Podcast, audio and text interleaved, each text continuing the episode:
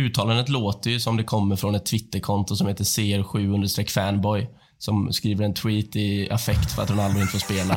Det är, på riktigt så gör du det. Can Manchester United score? They always score.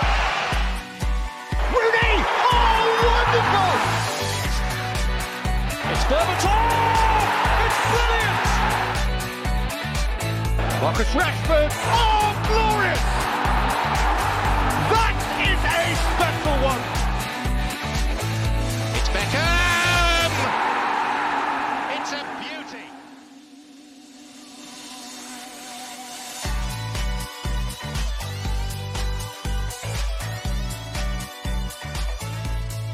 Känn er sådär asvarmt välkomna till ett nytt avsnitt av United-podden. Podcasten som du inte visste att du längtade efter.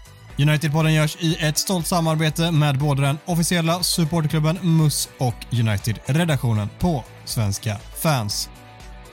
Den här veckan är både Micke och Mackan med oss. Om vi börjar med Micke, hur är läget? Har du fått gjort några nya PT-timmar kanske? Ja, jävlar vad bra det går. Eh, han med tre stycken PT-passen eh, small det till i ryggen. Ett, ett underbart eh, ryggskott eh, uppkom på eh, otroligt märkligt sätt. Men det är den verkligheten jag lever i, så att jag åker färdtjänst nu till och från jobbet här sedan en vecka tillbaka. Rullstol och hela balunset eller? Ja, det är ju så när eh, farbröder ska eh, försöka sig på att träna lite mer organiserat. Då går det sådär. Vad har du lärt dig för läxa av det då? Aldrig någonsin igen? Ja, Jag funderar på det här med att eh, värma upp är en bra idé framåt. Lite bättre så Ah. och även, eh, även också att eh, inte överskatta mina förmågor så att säga. Överskatta sina förmågor. Är det någonting som du är king på Mackan eller? Skulle jag inte säga. Eh, känner mig rätt underskattad eh, rent generellt faktiskt. Utveckla, vad, vad är du underskattad på? Nej, jag vet inte. Det, det mesta. Golf, korpenfotboll, kunnande. Du, du är jävligt underskattad när det gäller att vara, eh, vara positiv faktiskt. Det, det är sällan man, man tror inte riktigt att du kan vara det. Nej, jag har fått någon bild av mig här om att jag är arg hela tiden. Det, det stämmer inte. Det, är- jag är oftast väldigt, väldigt glad. Ja. Det är faktiskt sant. Du går oftast runt och muttrar och buttrar. Du är inte så jävla arg egentligen. Nej, jag är bara, jag är som en gammal gubbe liksom som, eh, som eh, har för mycket att göra så då går han och grubblar på allt möjligt skit. Eh, och då blir man lite butter. Det, så kan jag vara ibland faktiskt. Gött. Mackan är gammal gubbe i skallen och Micke i kroppen. Så vilken jävla dunderstart på det avsnittet. Frågan är vad du tillför då Adam? För det, Jag har aldrig tillfört något i hela mitt liv. Jag bara sitter här och existerar. Det är starkt ändå att du, blir, du lyfter ändå den här svaga duon med, blott, med din blotta existens. Din blotta existens är underskattad Adam. Det, det är fint. Ja, det, det ska jag fan ta med mig. Det behöver jag, känner jag den här arbetsveckan faktiskt. Det har varit eh, en kämpig start på veckan med jävla kalabalik på Gamla Ullevi igår kan jag meddela. Det, eh, det händer grejer. Ja, det är riktigt nära att, att man vill förvandla det här till Blåvitt-podden också, men då stänger många av tror jag. Vi har mycket gnagare som lyssnar. Jag skulle bli jävligt arga. De var säkert lyckliga igår, men eh, håller man på Blåvitt så var man inte jätteglad över gårdagen. Ja, de får väl låta dem glada och så pratar vi Manchester United istället för det känns ju betydligt mer muntert va? Det blir glatt. Jävlar vad kul det blir nu. Ja! Vad var det du sa mycket förut? Att, eller var det Mackan som sa det kanske? Att det var det Erik Ten Hag sa i söndags. Nu går vi ut och har roligt grabbar. Så måste det gå till. Ruggigt peptalk.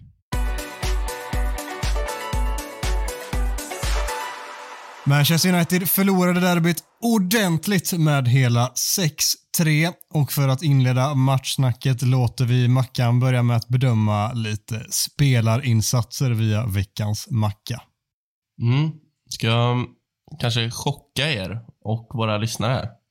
När, när United har gjort sådana här insatser så är, så är, är ni ju vana vid det här laget att jag väljer att såga två spelare.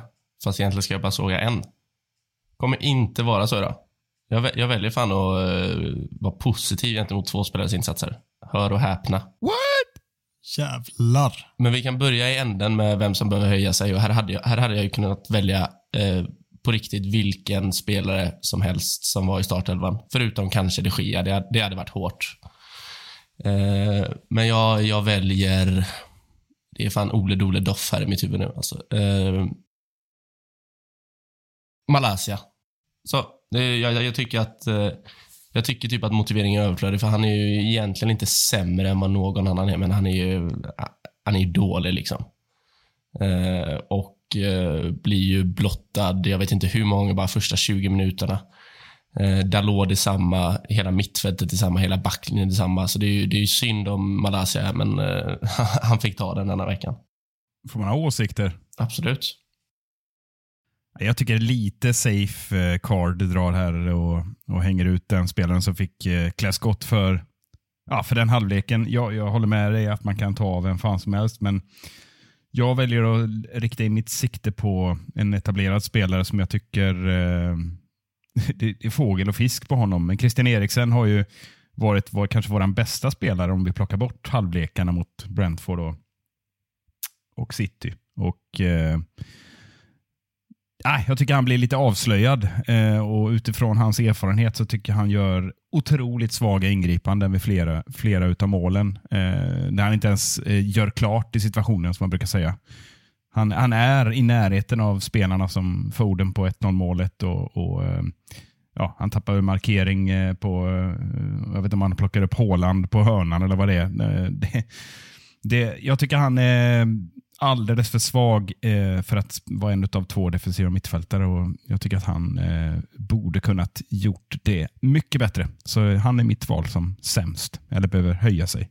tycker det är så jävla svårt bara alltså att dra så stora växlar och säga att, eh, att det inte funkar med honom där när vi uppenbarligen har slått både Arsenal och Liverpool med honom på den positionen. Just mot City, det funkar inte alls. Mot världens bästa lag vill jag benämna det som och de spelar på sin absoluta höjd. Med det sagt så är Eriksen dålig. Han är absolut en av de absolut sämsta spelarna. Men eh, jag vill inte kalla det att han blir avslöjad. Det, det är för tidigt och det är för hårt och han eh, behöver få mer chanser i den rollen i ett lag som har fått mer tid ihop innan jag säger att det inte funkar.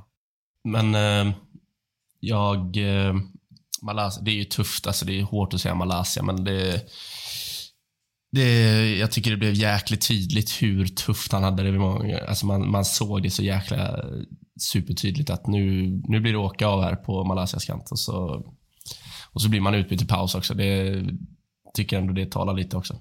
Men ska vi gå över till positiva veckan? För jag är fan trött på att älta de här tjommarna som eh, gjorde bort sig här. Ska, ska jag hoppa rätt in? Näst bäst. Mannen med bäst frisyr i United. Kommer in och bara bidrar med sin energi, ligger bakom ett mål, vinner en del boll. Eh, är faktiskt spelbar oftast, visar sig i bra ytor. Eh, och eh, jag tycker fan kan gå från matchen med ett med ett, vad säger man, han, han, kan hålla, han kan hålla huvudet högt efter den insatsen. Jag tycker att han kommer in i ett svårt läge och ja, är, alltså kort och gott så är han bra. Så Fred får andra platsen här. Fan vad jag älskar Fred alltså. King. Ja, jag har inget att, invända mot. Eh, han är bara helt underbar när han kommer in och gör exakt som du säger. Han, han gör det han är bra på. Och Det går absolut att säga att varför startar inte han och så vidare. Men eh, nu gjorde han inte det och han, eh, jag håller med dig, det är en, det är en välförtjänt utnämning. Vem var bäst Vem då var bäst då? Ja. Oj, vilken skräll det här blir. Världens näst bästa anfallare just nu. Eh, Tony Martial eh, kommer in och är... Han, han, är bara så nonchalant, elegant, fin, bra. Eh, ah, jag vet inte vad jag ska säga, men han är... Eh, han är riktigt bra i sitt jobb. Jag, jag, tycker att han visar många av de kvaliteterna han har. Han, han, är så mjuk i sin touch. Alltså sättet han ordnar straffen på, det ser så enkelt ut. Han bara snurrar bort Cancelo och så är det straff. Eh, måltjuvsmålet. Sättet han slår straffen på. Ja, men det, alltså, det ska vi inte ens tala om. Herregud, det är fan den bästa straffen jag någonsin har sett. Alltså. Den är helt otrolig. Ja, det är konkurrens med Maguires i landslaget. Ja. Det är EM-finalen Maguire tar en jävla alltså, vrist och bara piskar upp den i krysset på typ liknande vis. Det är de två som typ är de bästa man sett. Men det är ändå touchen, Martials touch är ju på straffen. Är, det och så, så, så, är det någon idiot i studion, om det är Åslund eller något. Förlåt Åslund, det är bra ibland men ja, det är som att slå en straff på eh, träning, yrar han om. Ja, fan, straffjäveln ska ju upp i krysset. Det, det är väl inte bara. Det, ja, jag, tyck, jag tycker att han visar att han, eh, att han eh, är vår bästa anfallare. Och det, det, är ju så här, det kan ju kännas jäkligt förhastat att säga det efter ett inhopp i 0-4 underläge och han gör två mål när det står 6-1. Men jag, jag, tycker att han eh, visar att han kan bidra med mycket av sina targetspels egenskaper och sin smartness. Alltså han kommer in och det är inte så att han vinner varenda duell, men han är där och visar, touchar den vidare, får oss att kunna behålla bollen i anfallet. Och det har jag ju inte sett varken Rashford eller Ronaldo göra jättemycket i år. Så eh, nej, jag, jag tycker att det inhoppet var fan det enda som man kan ta med sig och ändå vara, li, inte glad, men alltså känna att det var kul. Och Fred då. Fred ska få sig en, en liten eloge också. Fred och Martial. In med dem i elvan va?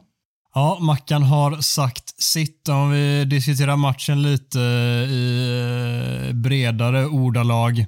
Inledningen eh, satte ju minst sagt tonen på den och vi har ju en Dalot som rusar in i en duell efter typ två sekunder och drar på sig matchens första gula. Vad, vad är det som händer där i början, Micke? Det kan man verkligen fråga sig eh, eftersom vi, vi raljerar lite grann över eh, inledningsvis här att peptalket från Ten Hag, nu går vi ut och skojkillar. Och Det kan man väl lugnt konstatera att det såg inte ut som de gick ut för att ha skoj. Jag eh, måste säga att jag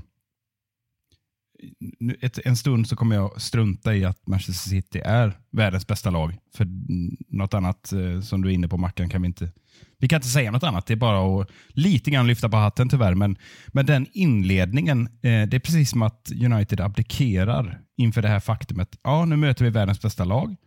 Eh, vi kommer inte kunna slå dem med, med våra styrkor. Vi måste slå dem eh, på deras misstag. Och Om man nu tänker sig att det var matchplanen, då förstår jag ingenting. Alltså, pressspelet, vad sattes det in? När det väl sattes in av fem United-spelare längst fram, ja, men då fanns det ett gigantiskt hål eh, att lyfta in bollen bakom. Och vi vet ju alla vad Ederson kan göra med sin vänsterfot. Han bara, han bara lyfter den över, så har han spelat bort fem United-spelare. Eh, och då, då tänker jag att ska du då pressa dem med fem spelare, då får du ju gå in till hela vägen fram. Eller så får du ta hem laget. Men laget satt inte ihop. Man spelade man-man, som det konstaterades under sändningen på, på innermittfältet. Men det löste ju Pep genom att skicka in en, en ytterback i det hålet.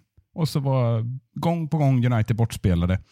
Och framförallt eh, en annan sak som flera eh, har redan sagt, det är väl inget nytt, men att både Antoni och Sancho extremt usla i hemåtjobb, lämnar sina ytterback, eh, ytterbackskompisar isolerade med Foden och eh, och Grealish, eh, Grealish för övrigt eh, sin bästa match i City-tröjan tycker jag.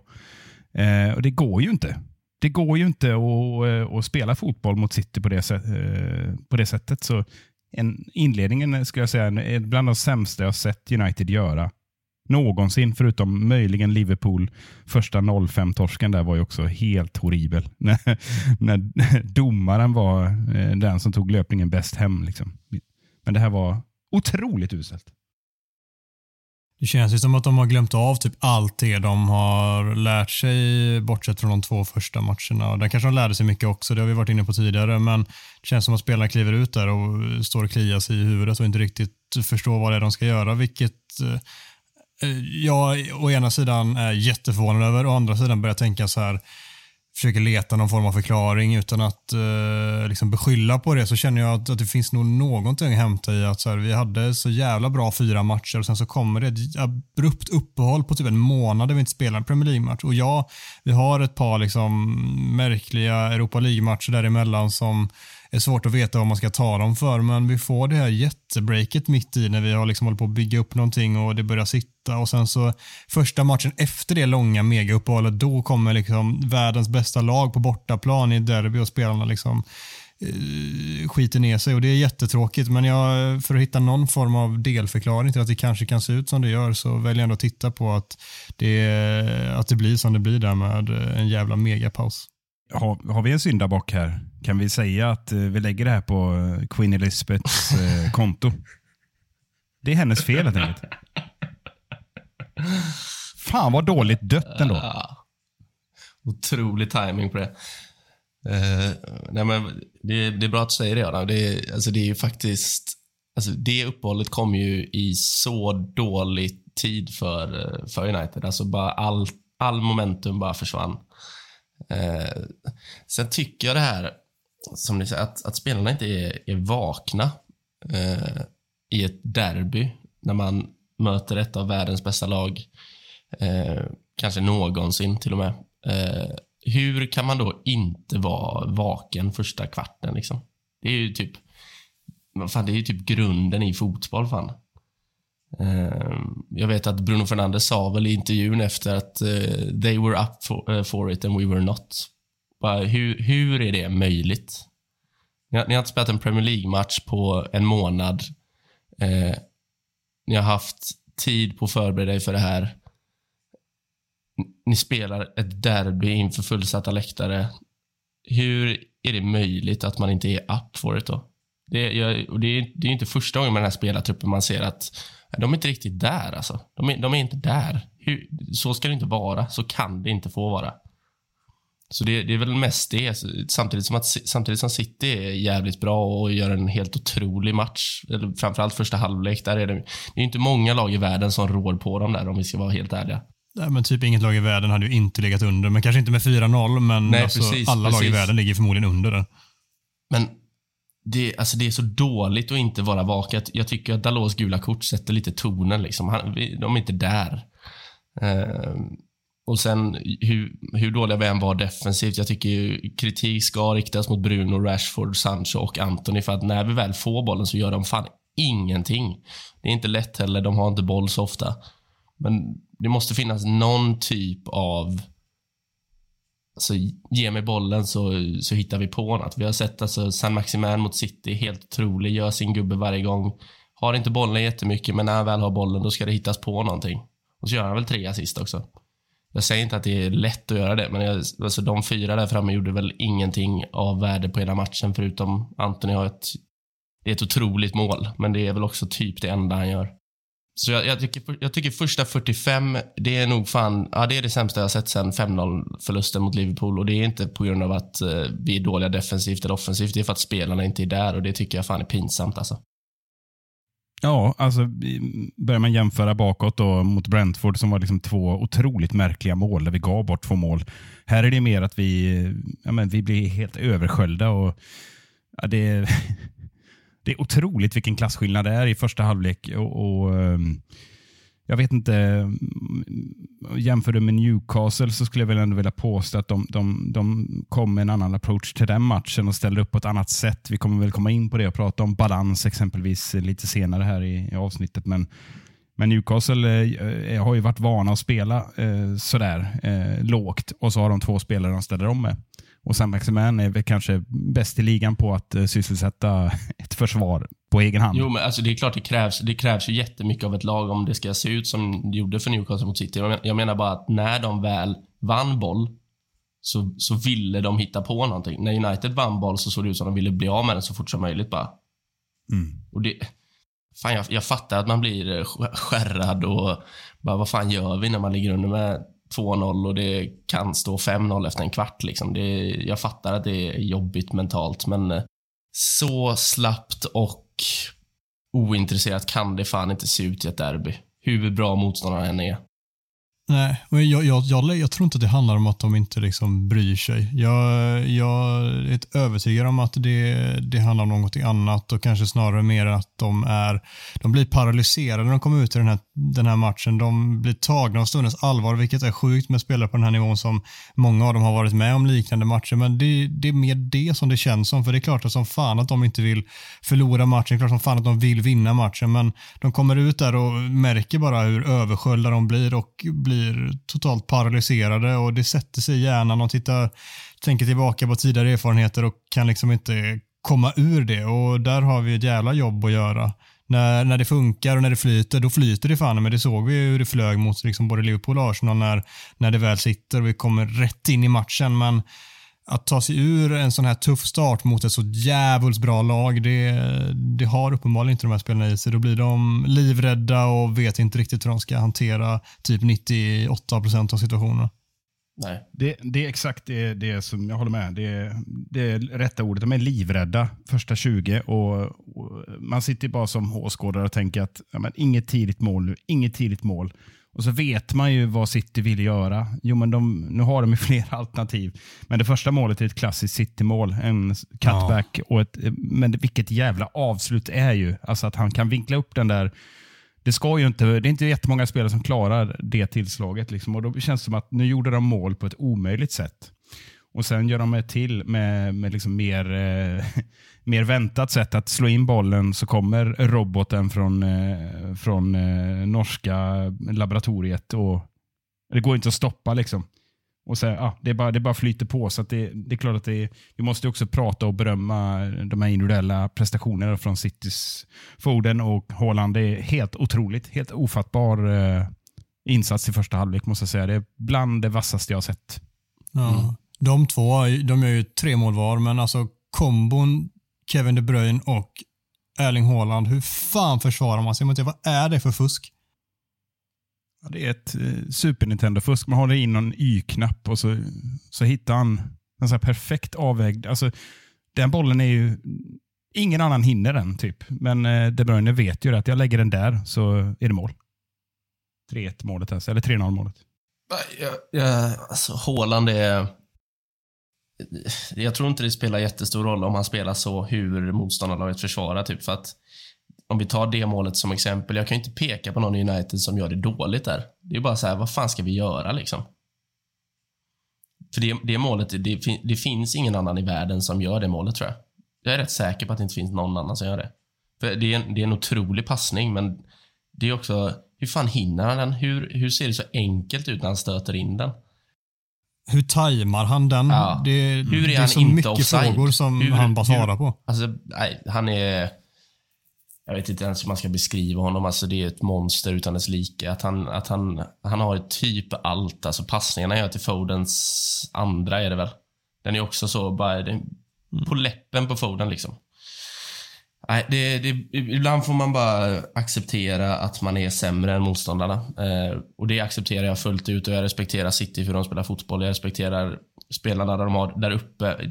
Det jag inte respekterar, det är hur man som United-spelare viker ner sig så mycket så snabbt. Det, jag tycker att där ja. landar jag efter matchen. Ja, ja. Och, och, och det, med det i beaktning så jag tycker det var någon som skrev rätt bra på Twitter, något konto jag följer, jag kommer inte ihåg vilket så det får ingen cred här nu, men jag tycker kontentan var jävligt bra också i slutändan för att få lite så här samlad bild och se bort lite från alla hot takes som kommer direkt efter sådana här förluster. Och det är så här, det är ett lag som är sex år in i sin process mot ett lag som är tre månader in i sin process.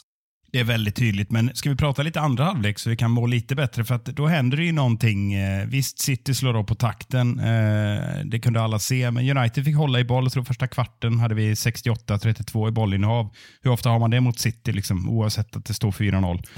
Men, men eh, det... Så jävla jag, småklubbsmentalitet nu va?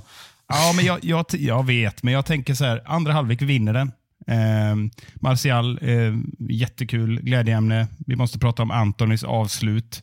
Han har gjort två mål på två starter i Premier League. Eh, jag menar, det är positivt, men eh, vän av ordning kan ju säga att ja, ja, det är lätt att glänsa, det står 0-4. Ja, men du ska ändå eh, ta ner bollen, eh, avancera fram och dra iväg det där skottet eh, som ja, måste sitta i den maskan. Alltså klass, klass, klass. Det är riktigt mm. hög klass på det. Vi vinner väl andra halvlek, obesegrade i andra halvlek fortfarande. Eh, tar vi med ja. oss. det, är så, det är så lite, ja, det är fan småklubbsmentalitet. Men det, okay, det, det, hade ju, känslan i paus var ju det blir 8-0 liksom. Så det, det är väl positivt. Ja, det blir ba, bara 6-3. Det, är, är vad det är, tycker jag. Ja, det visar ju lite grann att, att City, visst de leder med 4-0, men det visar att City är ju, de är ju jävligt bra offensivt, men defensivt är ju inte City bra och det stör mig ännu mer att vi inte testar Akanji och, och Ake som jag tycker långt ifrån är jättebra. Men de gjordes ju bra eftersom vi aldrig satte dem på prov. Och, förutom då i andra halvlek när det var liksom som någon konstaterar att United har knappt, eh, de har knappt tre tillfällen men gör ändå tre mål ur ingenting. Ja, fast det visar ändå någonting så att det stör mig ju ännu mer då att vi, hade vi haft en 0-2 underläge efter första halvlek, mirakulöst på något sätt, ja, men då, då är inte matchen död. För jag tycker City imponerar inte jättemycket defensivt, men har du sådana odjur där fram, då är, då är det svårt. Vi ska prata mer om matchen i Talk of the Town, så jag tänker att vi hoppar rakt in i vårt berömda segment.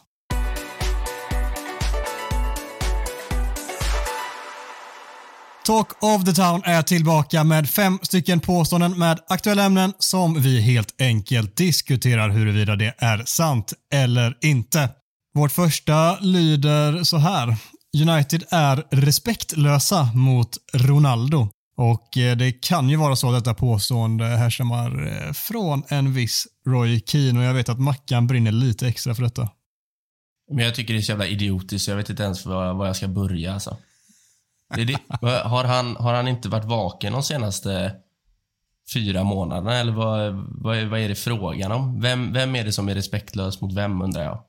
Vem, vem är det som är 37 år gammal och har ungefär två månader på sig efter säsongen att säga till klubben att fan, jag, jag vill lämna, jag vill inte spela i Europa League.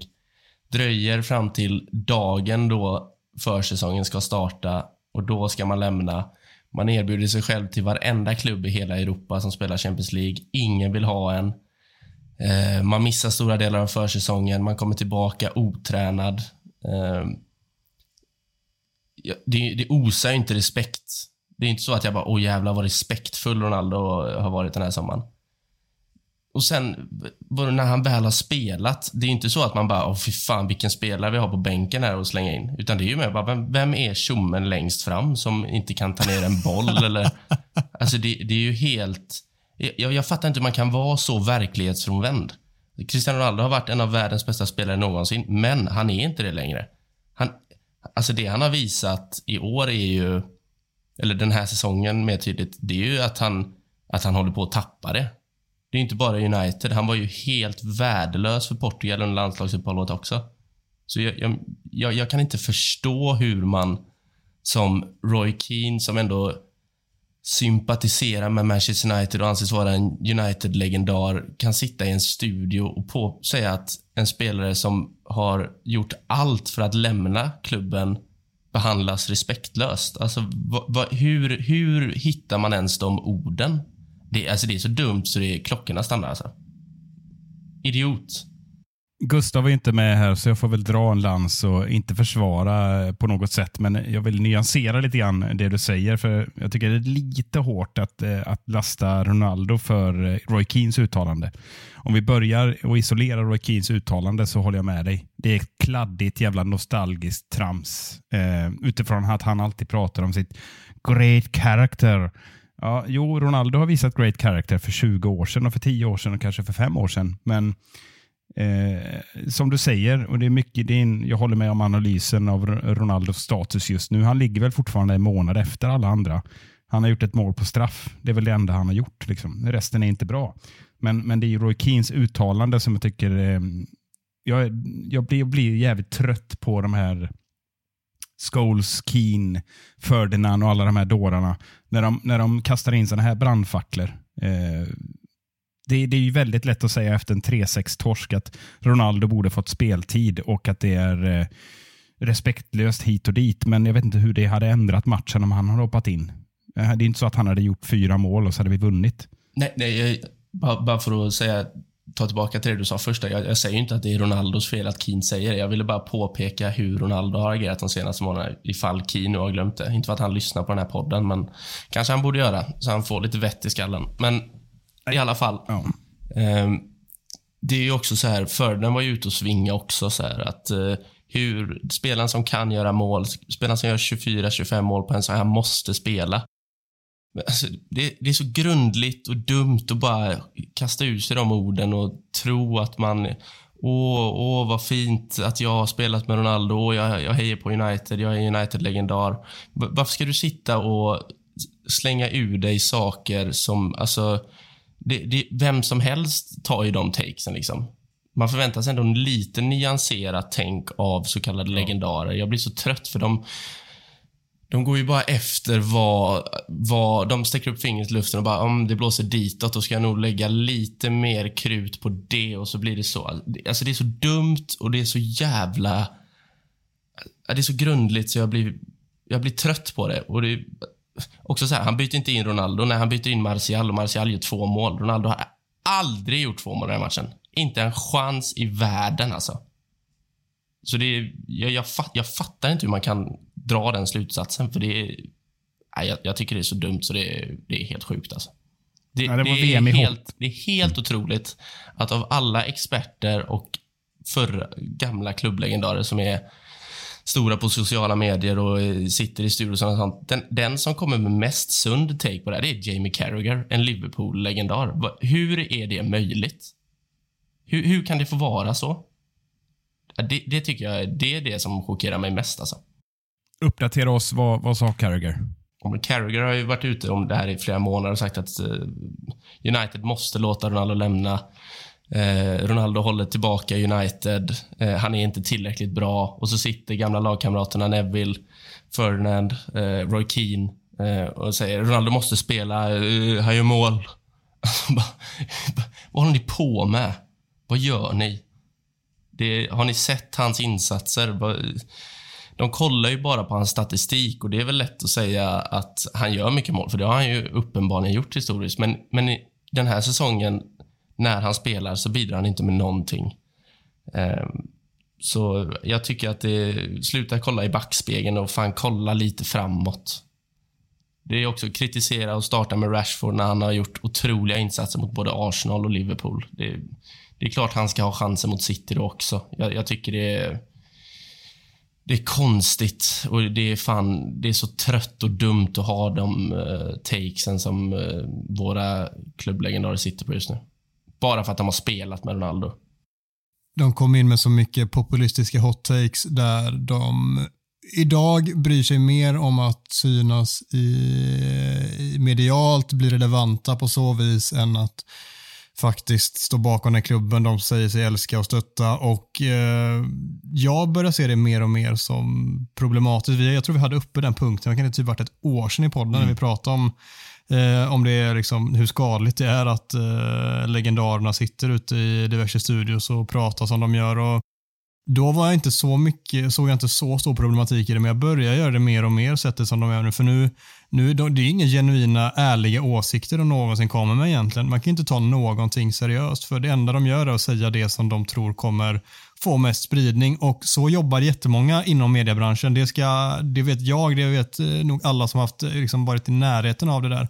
Men när det handlar om just klubblegendarer, då förstår jag inte hur man kan välja den sidan när man samtidigt vill spela de korten, att man eh, liksom har varit i klubben och gjort så otroligt mycket för klubben, att man brinner så mycket för klubben. Då tycker jag det blir jävligt problematiskt när man ska sitta och liksom ändra sina takes efter vad som eh, blir hetast utåt, vad som får mest spridning. Det, det, det köper inte jag, det går inte hand i hand. Då, då får man fan välja bana istället alltså. Jag håller med. Jag vet inte om eh, hönan och ägget här, om Ten Hags uttalande som jag tycker är lite efterhandskonstruktion. Kom det före eller efter Roy Keens utspel? Jag vet inte. Påminn mig vilket uttalande det handlar om. Han ville visa respekt mot Ronaldo genom att inte byta in honom. Det är också ett slarvigt uttalande ska sägas. Ja, jag, jag gillar inte alls det, för jag tycker det är en efterhandskonstruktion. Säg istället att han inte är tillräckligt bra.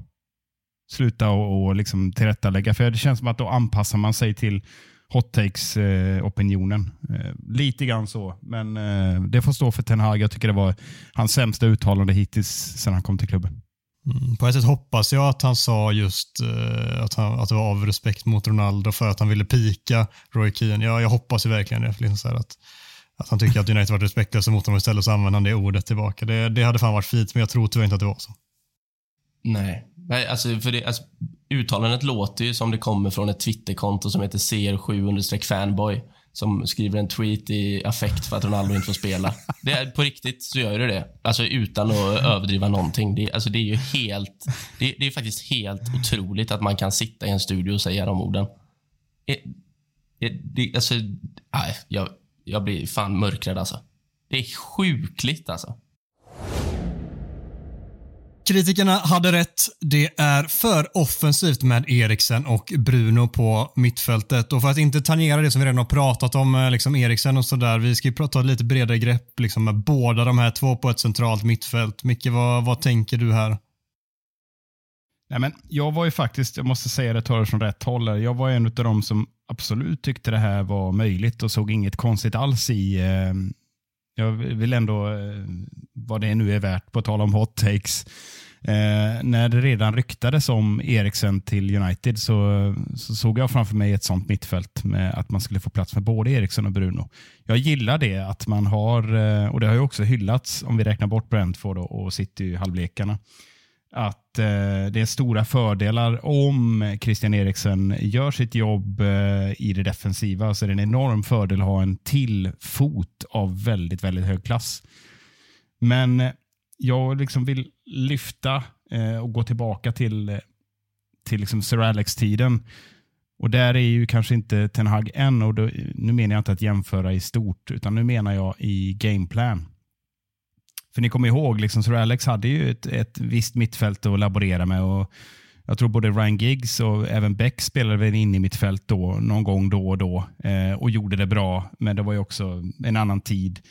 Men ibland så ställde han upp med väldigt konstiga mittfält med Jason Park klev in och, och, ibland såg man vad är det här för jävla balans. Det var väldigt mycket eh, träben på, på plan tyckte man. Men då var det givet en viss match eh, mot ett visst motstånd etc.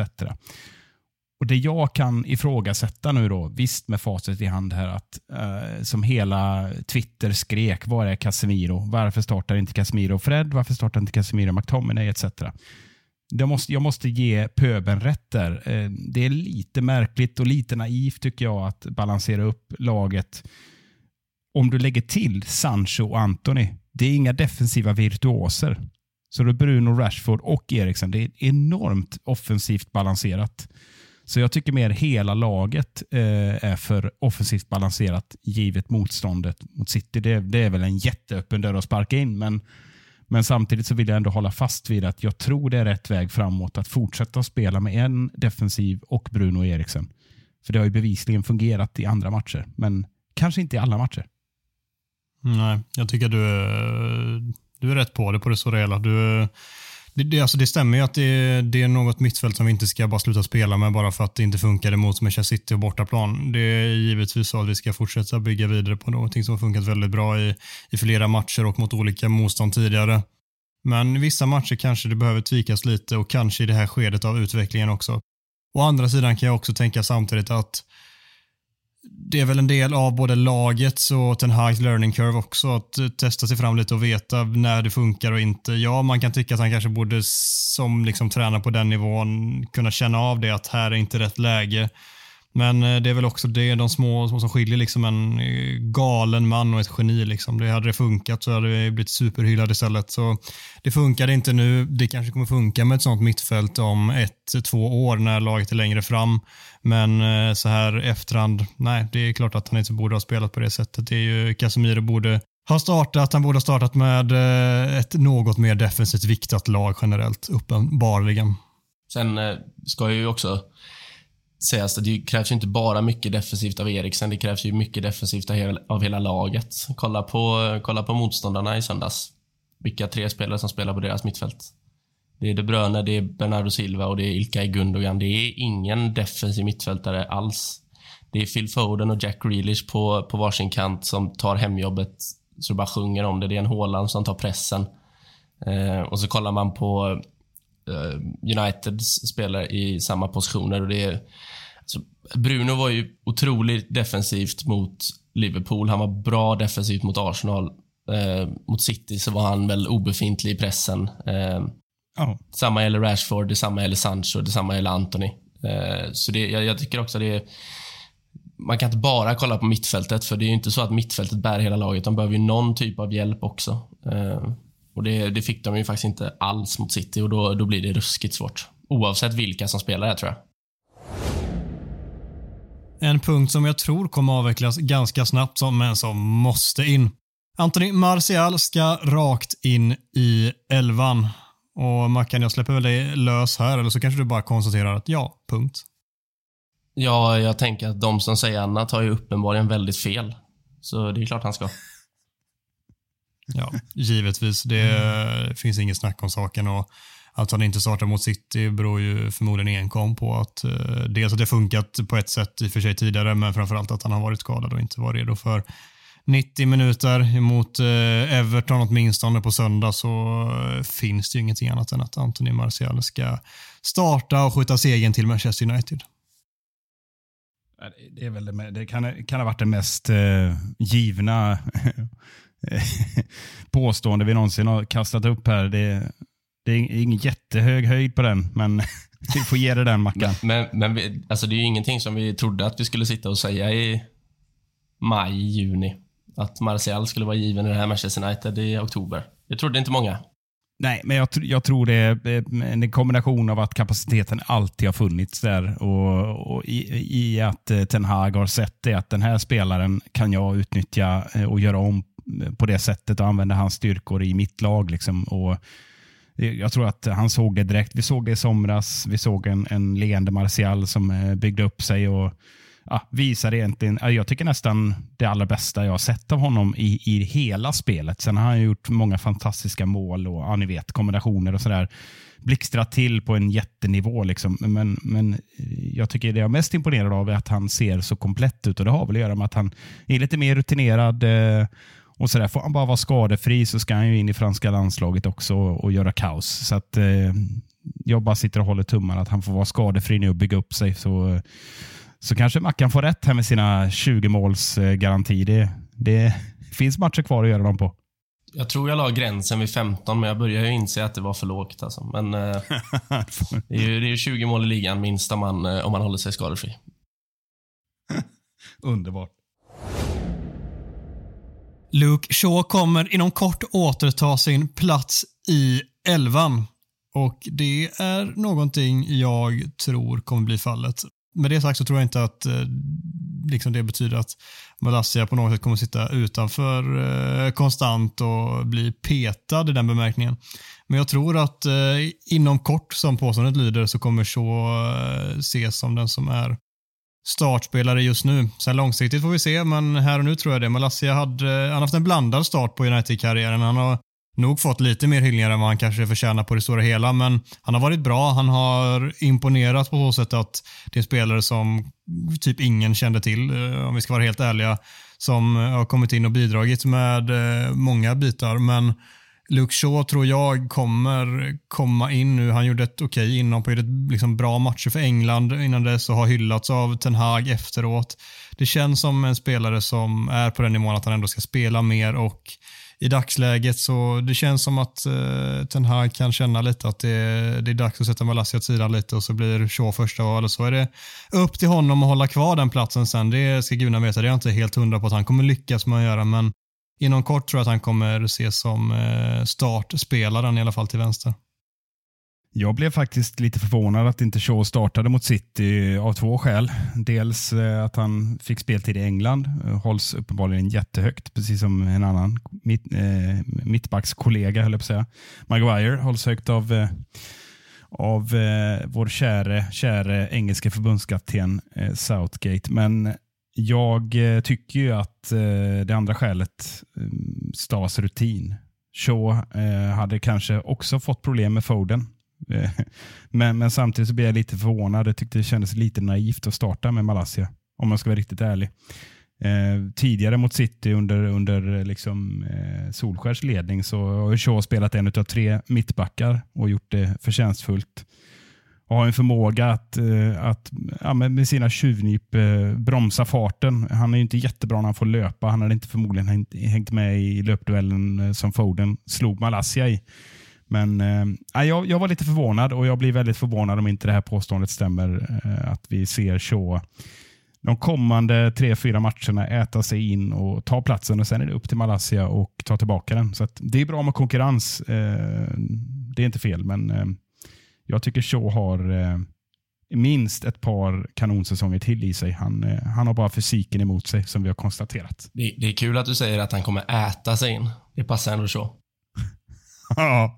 Nej, men eh, han, han har ju, jag tycker framförallt att han har, eh, han har mycket mer att erbjuda offensivt än Malaysia har. Det handlar bara om att han ska få ut en gnutta av det som han visade för två år sedan. För eh, nu, nu spelar han en halvlek och har det delvis tufft, men han, han kommer ändå upp jävligt mycket och inte jättebra, men han ligger bakom eh, Martials första när han hittar fram till Fred och eh, är nästan alltid ett alternativ där ute på kanten. Så jag, jag tycker att det, eh, det gör mycket också. Det blir en extra dimension i anfallsspelet med honom.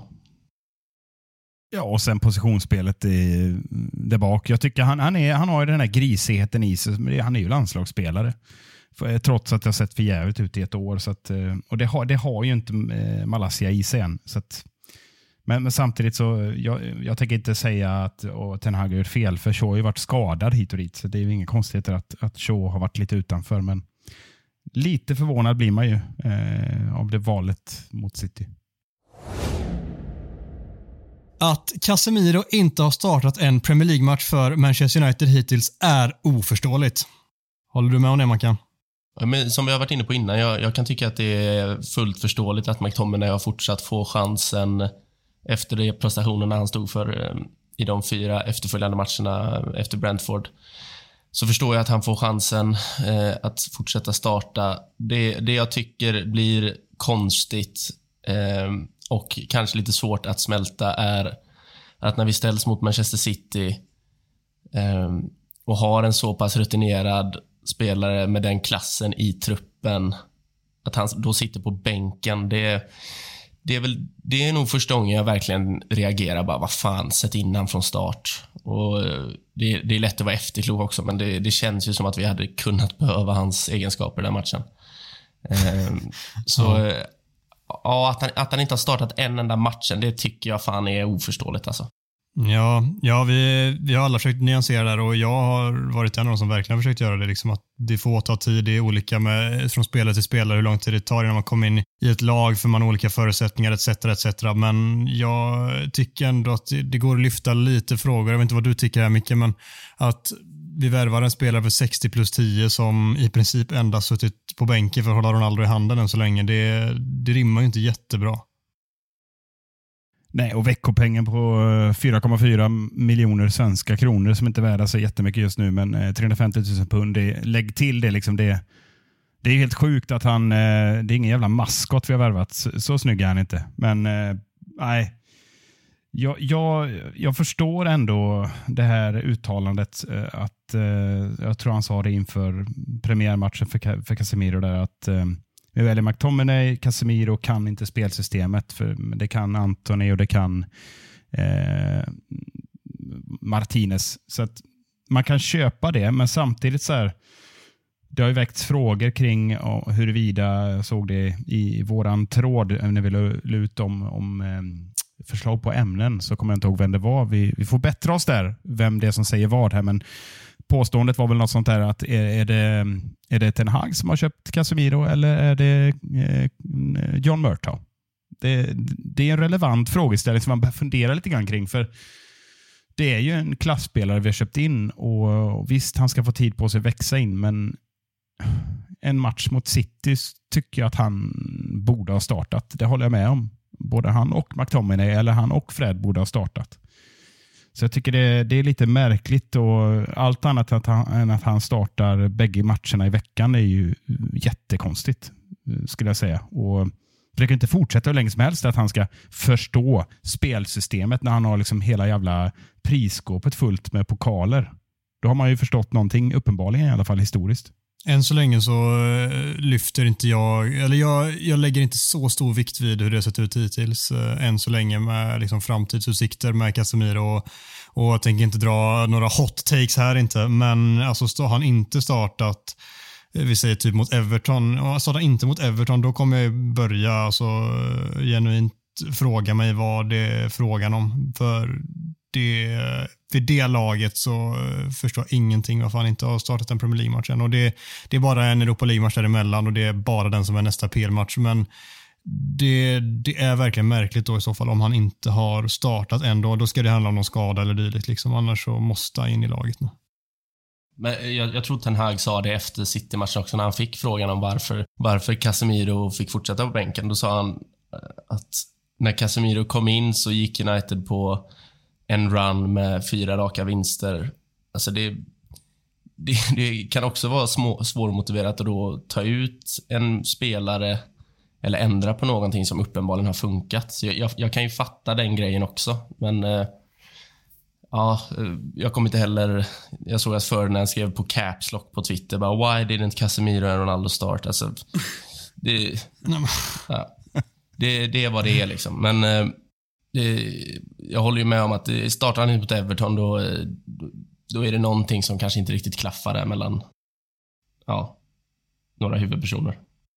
Sorterar du in mig under Caps Lock? Hade jag, hade jag höga bokstäver nu när jag svingade? Nej, du, du är inte på Ferdinands nivå. Inte än. Inte än, Tack. Micke.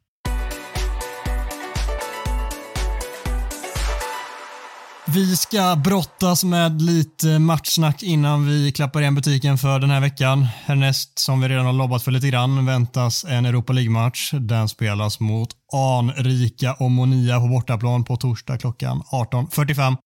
Vi ska inte säga mer än ett par korta ord om denna, men vad är det som eh, väntar oss, Micke? Ja, men det är ju gruppens slagpåse som väntar oss. De torskar väl mot Sheriff och mot eh, Real Sociedad. De är inte helt ute och seglar här. Det är inte så att jag har hårdbevakat och suttit med Gustavs Excel-sheet här inför, uh, inför matchen med alla, alla eventuella utfall. Där är jag inte riktigt, men uh, jag vet Adam att du har identifierat uh, lite spännande namn här i, i, i det cypriotiska superlaget. Ja, jösses. Det, det är ju för finsmakande detta, men jag tänker vi har ju mestadels svenska lyssnare. Då har man nog hört talas om kanske de här två namnen. I Omonia så finns ju en viss eh, Mix Diskerud den eh, får jag nog skaka såklart. Tidigare Blåvitt framförallt, men också i Helsingborg en kort sejour och ja, amerikansk-norsk är han ju. Det, han eh, har ju mycket intressant och ointressant den spelaren. Och sen är det ju en eh, Fouad Bachirou också minns i det laget, bland annat Östersund och Malmö FF tidigare. Det var de enda namnen jag kände igen på förhand, men jag tänker att Mackan sitter väl och skakar när han hör dem. Eh, först och främst, Mix Diskerud är fan ett helt otroligt namn alltså. Så jävla bra. Mix Diskerud. Eh, amerikansk, norsk. Ja, det är otroliga mittfältare de sitter på det här. Mix och Fouad, alltså då, det är inte Casemiro och Christian Eriksen direkt. Men, eh, eh, men det kan bli tufft. Omonia borta en torsdag 18.45. Det är inte så att man sitter här och bara, åh, en, fy fan vad kul. Alltså, jag är så trött på Europa League. Det har liksom gått två matcher. Jag kan inte... Jag tycker, jag tycker verkligen ingenting med den turneringen är roligt. Ingenting. Nej.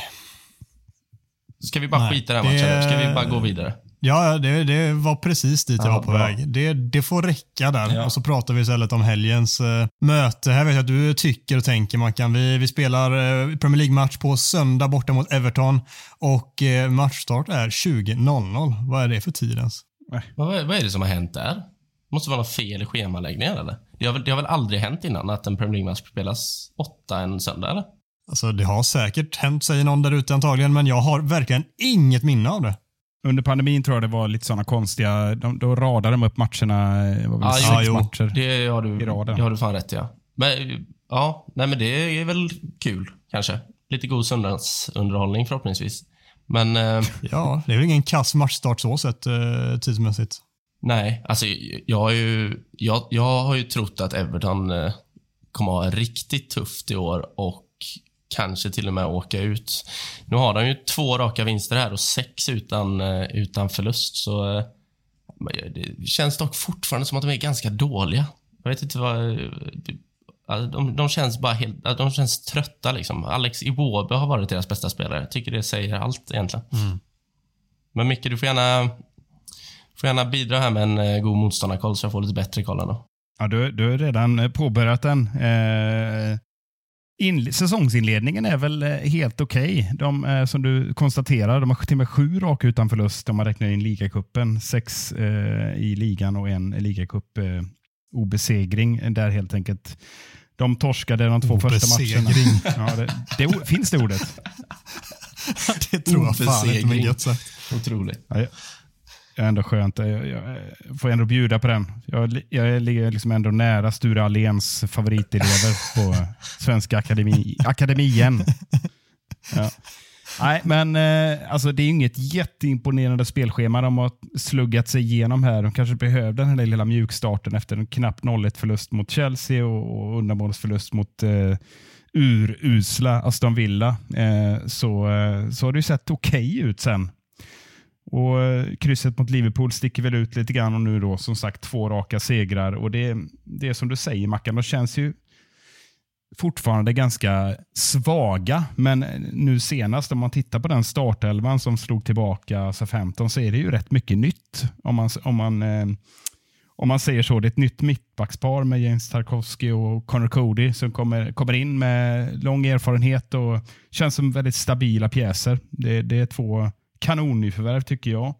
Och sen på mittfältet så mycket riktigt, Evobi har gjort det riktigt bra. Det känns, det känns jättekonstigt, men, eh, men eh, de har ju också Ganagay och, och Onana som stabila pjäser där. Eh, och sen framåt så har de kryddat upp med Mopé och McNeil. McNeil är framförallt en spelare som jag tror vi kommer få se väldigt mycket av i år. Det var som någon konstaterade att han fick, han fick liksom spela mer defensivt i, i gamla fina Burnley. Där. Nu får han ju en fri roll lite grann och kan med sin vänsterfot eh, hitta på lite vad som helst. Så jag skulle säga att det här är, tror jag, ett lag som kan hamna mellan eh, 11 och 15 plats någonstans i Premier League och kommer ge många lag problem, framförallt på hemmaplan. Och det är absolut inte bara att åka till Goodison Park och, och hämta hem tre poäng. Så att, eh, det här blir något att bita i för United, men precis som utmaningen Ten Hag har så upplever jag ju att Frank Lampard har ju eh, gjort det okej okay med det här med så pass många nya spelare. Men man vet ju att det brukar svaja fram och tillbaka innan man får till det där eh, på riktigt. Så att, att utvärdera Everton med den här inledningen, med den här, de här motståndarna man mött, det är väl lite för tidigt. När de stöter på lite fler topplag. Till exempel nu på söndag, om vi kan räkna in United som ett topplag, då, då kommer de få bekänna färg lite mer. Så att, eh, ja, det, det är en öppen tillställning, avslutar jag med.